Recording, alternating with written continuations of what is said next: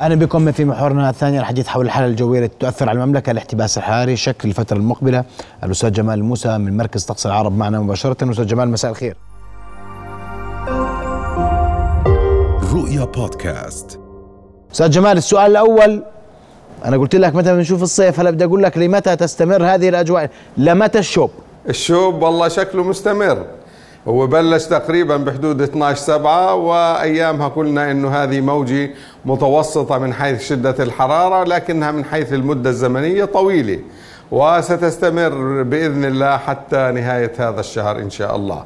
هو آه، علينا طبعا بسبب هذه الموجة أو يسبب ما يسبب هذه الموجة. هو كتلة هوائية حارة جافة قادمة عبر الجزيرة العربية باتجاه المملكة. فبنلاحظ تستمر هذه الكتلة الحارة أيضا يوم الثلاثاء ويوم الأربعاء يقترب تقريبا أكثر وأكثر من المملكة باتجاه يوم الخميس والجمعة.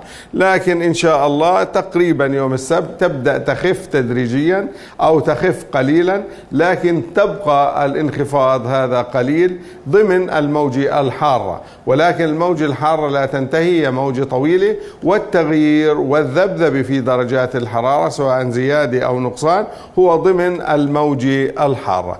وبالتالي فإن الأحوال الجوية المتوقعة هي أجواء حارة جافة وأيضا درجات الحرارة لآخر الشهر ولا بعد آخر الشهر وبت... يعني ممكن أول يوم يوم لآخر الشهر يعني نهاية الشهر بتخف قليلا.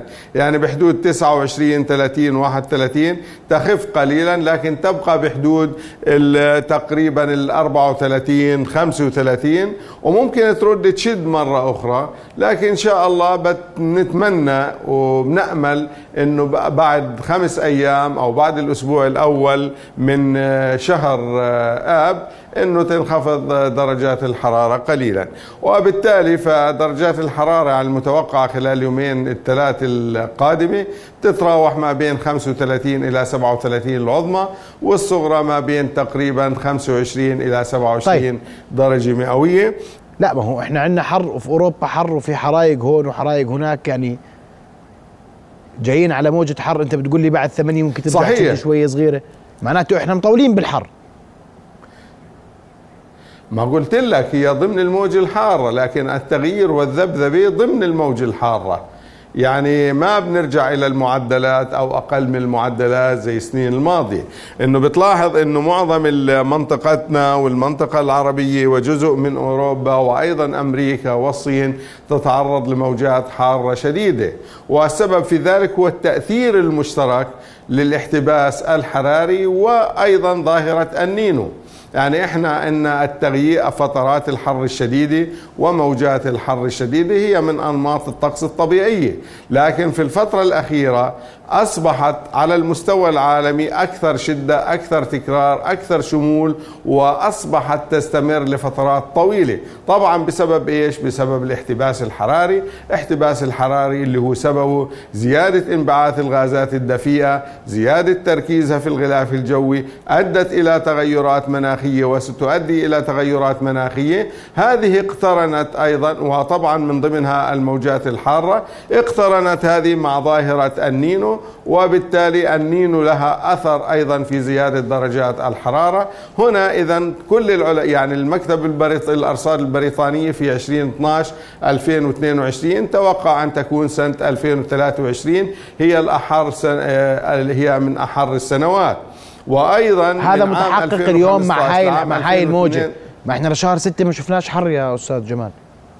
ما هو إحنا مش فاهمين هلا. رايحين على حر هو بلش في شهر في شهر سبت. إحنا رايحين على حر. الحر موجود والحر مستمر. وقلت لك إنه مستمر حتى نهاية الشهر. نهاية الشهر يخف قليلا. وبداية شهر ثمانية أيضا يخف ثم يرتفع.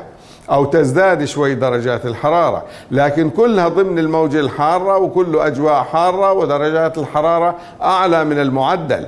فالتغيير أعلى من المعدل يعني مثلا لما توصل خمسة لما تنزل 34 35 ولما ترتفع بترتفع بحدود 37 38 درجة.